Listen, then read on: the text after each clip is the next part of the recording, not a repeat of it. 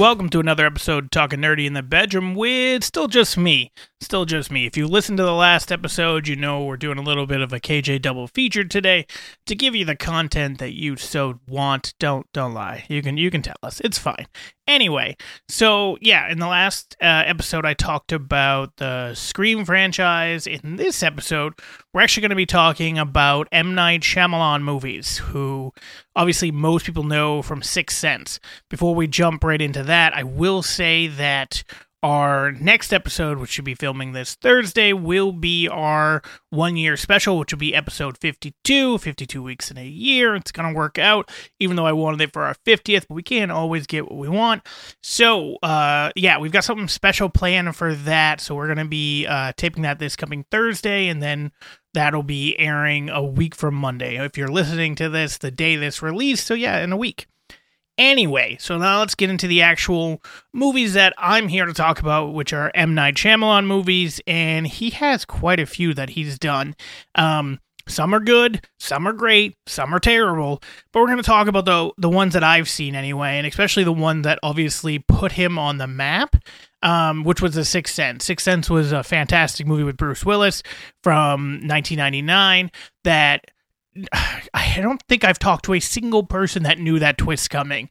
And it those are the type of movies that I absolutely love and obviously it was one thing that M Night was known for too after that movie is that he's always going to have a twist which actually probably is detrimental to him if he ever wanted to do anything else. But that that Sixth Sense movie was so good. The acting by Bruce Willis, the acting by the kid that now I'm blanking on his name. Is it Haley Joel Osment? Now I got to look it up real quick. It is Haley Joel Osment. Um, through that whole movie was great. The fact that they spoon fed us everything that he was actually dead the whole time, I had no idea. And going back and rewatching it a second or a third time and seeing all those clues that they try to like give us the information that he's actually dead to the point that even M Night and others thought they were kind of giving away the information when Haley Joel says that he sees dead people and that some of them don't even know they uh, know that they're dead. He thought he was blatantly telling everybody, and we were all just hook, line, and sinker for the whole movie until that reveal at the end where we're like, "Holy shit! Can't believe that just happened." Um, so that was like the movie uh, that really put him on the map. I mean, he had directed a couple movies before that, but like that was his biggest thing that he was known for. Um, was that movie to begin with. I also know that he obviously had written some movies like Stuart Little. He did the rewrite for She's All That. Um, without directing them. Now, he's mostly known for directing and writing, potentially even directing, writing, and producing a lot of the movies. Um, like Sixth Sense, he he wrote and uh, directed. But then you get a movie that, uh, I it's a movie that to me still holds up, even though I haven't seen it in a while, uh, which is Unbreakable. Again with Bruce Willis, uh, more of a comic book uh, superhero type of movie before comic book superhero movies were everywhere because this movie was yeah 2000 so uh, there might have been a spider-man out then. I don't remember when the first one came out. But uh, a movie with bruce willis where he learns that basically has this supernatural uh, ability where he can kind of like touch people and kind of know things that they've done or will do, um, along with having crazy strength that he's never even really noticed until he's in like his 40s. Um, it's, it's just really good. You've also got Samuel Jackson in it, who plays the villain, who I didn't see as being the villain. It was another twist moment for me. Granted, at the time I was 12, but I, I didn't see that one coming, even though looking back at it, watching it, I should have. It was pretty obvious that he was like uh, gonna be a big bad in the movie because he's the only other well-known actor in it. Um, but still, great movie. Then you fast forward a couple years and you got Signs. Signs the movie that all about aliens with Mel Gibson and crop circles. And there's a few moments in that movie where I actually got like scared and jumped. Uh, like the hand coming underneath the door, or where the alien first like walked um, in front of the cameras from down in like Brazil or something. Those those type of moments were very freaky, um, especially when you're thinking about extraterrestrial life forms. Um, I wasn't a giant fan of all the water being around the house or the swing away nonsense and all that stuff. I more prefer scary movie making fun of that with the girls um, the deputy's hat keeps getting bigger and bigger and bigger throughout the movie. I more prefer that than uh, those few scenes in Signs. But mostly, I enjoyed Signs. I thought Signs was a good thriller movie. Um, that just didn't have a great payoff. It had an okay payoff, but didn't have a great one. Um, then you fast forward another couple years and you get The Village, which sucked. I'm sorry. I don't know if anybody liked that movie. I fucking hated it. Didn't like that movie at all, where they're in a village and it looks like you're in olden times, but then you find out that you're not. It's actually in like present day, and it's it was just so obvious and it was just not good. I I hated all of it. Um from there you had Lady in the Water, which I really wanted to like. Um a movie that tries to play into the tropes of his other movies, but then go in a different direction that doesn't really work um, because they're supposed to be figuring out who's who and what's what, and then it ends up being completely other people based on other factors, and yeah, it just didn't it didn't land, and it was one of those movies like from the village and lady in the water and then the next movie especially the happening had they're just not great movies. Uh, the Happening, I had a lot of promise. Like all the previews showed a bunch of like plants killing people, but just by some of the stuff that they were giving off. You don't really get to know that until you watch the movie. But the the previews were showing people killing themselves in like gruesome ways, jumping off buildings, laying in front of a lawnmower, a bunch of this just crazy stuff. That's very interesting. And then it turns out that the planters are trying to kill us because we're killing the planet, and eh. and then some terrible acting from Mark Wahlberg, like probably one of his worst movies, and it's. Oh, it's bad. I don't know if he just phoned it in or if he thought that that's the way you do drama. I don't know. It was just not good. But that's like three misses in a row for him. And then he had the last Airbender, which I don't believe anybody liked. Like, I don't even remember if I saw this movie or not. I just remember, like, absolutely everybody ripping on it. Like, I don't think that it was one of those movies that people cared about. Um, and it made a mockery of, like, a lot of the stuff that they were doing. Um, yeah, it holds an approval of 5% right now in Rotten Tomatoes. So, yeah, it, it's not good. it's not good at all. So we like continued to go on a downswing and then uh, there was the movie Devil and I don't think he directed that. Um, I don't remember. Uh, I don't remember if he wrote it or not, but I know he was attached to it, and I didn't mind Devil. It all mostly takes place in an elevator that stops with a bunch of people in it, and one of them ends up being like the devil or possessed, um, and slowly kills everybody else. Um, it's it's okay if you don't take it overly too seriously. The twist is meh, and it doesn't really matter, but it's it's okay. It's it's yeah, it's whatever. Then you had After Earth, which was a huge bomb too. That wasn't a thriller. That wasn't anything. That was a movie with Will Smith and his son, and that was just a garbage movie. So he went from like having like boom boom boom really good movies with Six Sense, Unbreakable Signs to then Village, Lady in the Water, Happening, Airbender, Devil, After Earth. It's just so bad. Um, then you had uh, a movie called The Visit, which I don't remember. I don't think I saw it in theaters. I think I eventually saw it when it came out on some streaming platform. And I actually liked it and did get some chills um, while I was watching it because the premise is these kids haven't seen or haven't met their grandparents because they had a falling out with their mom. The mom uh, puts them on like a train or something, and the grandparents pick them up um, at the location. They bring them home, and things are fine for a little bit, but then things start to get weird and keeps getting weirder, weirder, weirder. Uh, they're FaceTiming with their mom, but the camera's not exactly working, so she can only hear. Um, eventually, you find out that the grandparents aren't the real grandparents, and that is a chilling moment Um because um, you kind of suspect that, but when the mom says it, yeah, it's super creepy. Um, and you find out that there are these people that um, that the grandparents I think were um, uh, doing some charity work for. Um, ended up killing them because they had talked about the the family so much, and that's what they wanted. Um, but it yeah it's it's okay. It's it's fine. It's nothing amazing. You're not going to write home about it. But it did have that one moment where it sent chills down my spine which i like because i i enjoy that feeling when i'm not necessarily expecting it even though in this one it, it's the only thing that made sense. But it was kind of interesting to actually see it play out in front of you and see like the kid's actual like terror in that moment. Um from there goes like probably his best movie since Unbreakable or Signs. I mean, and it's probably better than um, Signs, but is Split. And Split, I really liked uh, about multiple multiple personalities. It had James McAvoy in it, uh, who was fantastic. There's like 20 something personalities within him. So he's acting all these different characters out, and there's a few of them where he's just fantastic in it. And it seems like it's all in his head, and then eventually it gets more supernatural ish, especially when they let out like the beast or whatever it's called. And then it goes on like a rampage with murder and then eventually escapes.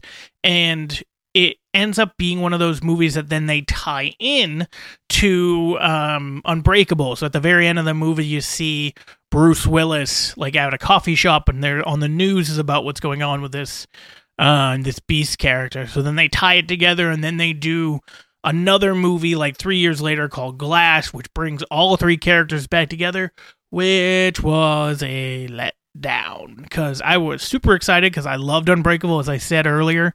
And then Split was pretty good, especially for being an M. Night movie. Like, I enjoyed so many aspects of the movie. So then you have Glass where you bring everybody back together and you do this, and it didn't work. It didn't land. They tried to have these extra mysteries and everything else, and it just, uh, it was crap. Um, I know what they were going for, and I just for me it didn't land, and especially because there's not going to be anything afterwards for it, at least right now.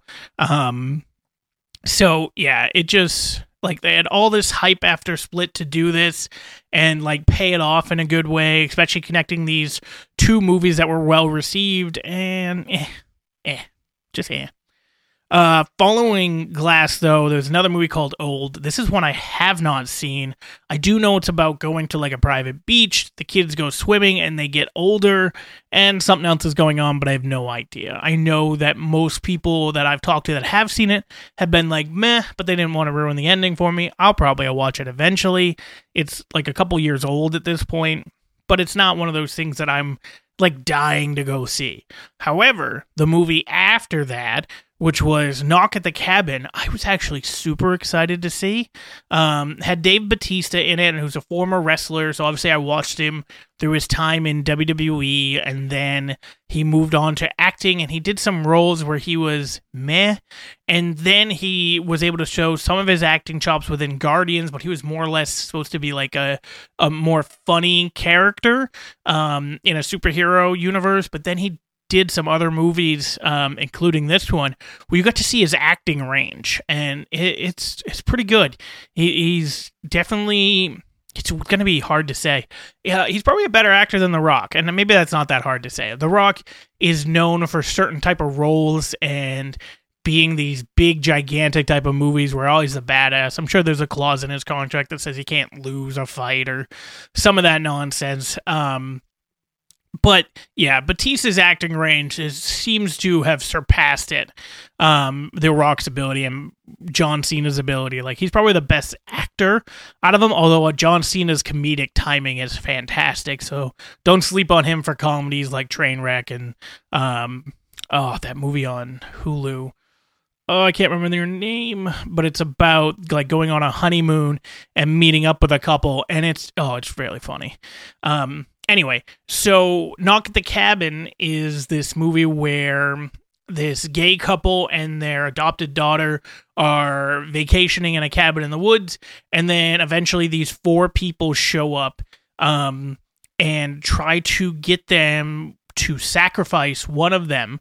Like they have to make the choice themselves to sacrifice one of their group to save the world and it plays off on this theme that they're prophets slash they're also crazy um, that you shouldn't really listen to them because some of the stuff that they're saying see i told you this would happen were things that were already happening that was previously recorded.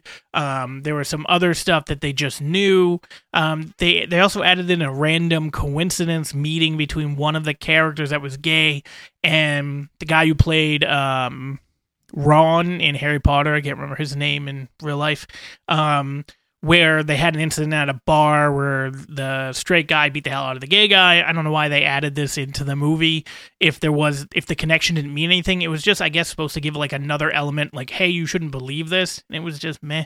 Um, but this movie was supposed to like get you to think that it wasn't happening, but it was happening. And I expected some twist at the end, and probably because it's M. Night Shyamalan, that's why I was expecting the twist but the twist at the end just was that it actually was real. So one of them ends up sacrificing themselves and saving the world after the other four people die. Um, and they all have to basically sacrifice themselves because they saw a vision that all this stuff was going to happen. So it has to play out the same way if they want any chance of saving society. And so eventually they all die, and Batista is the last one, and then he kills himself and tells them that once this, once the end of the world starts and planes start falling out of the sky and all this other stuff, like they only have a few minutes to act. So they do, and one of them dies, or one of them basically lets the other one kill him, and then everything kind of goes back to normal. It just didn't land the way I wanted it to.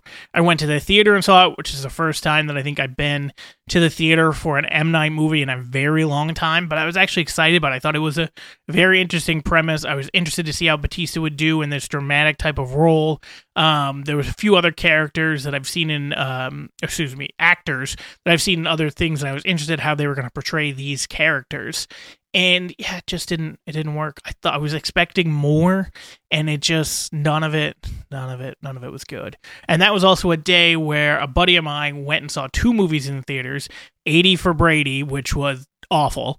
Uh, clearly not me as the demographic for that movie but i was still expecting it to be funny and more NFL based rather than the outside of the NFL base based on the previews, which was done on purpose, obviously.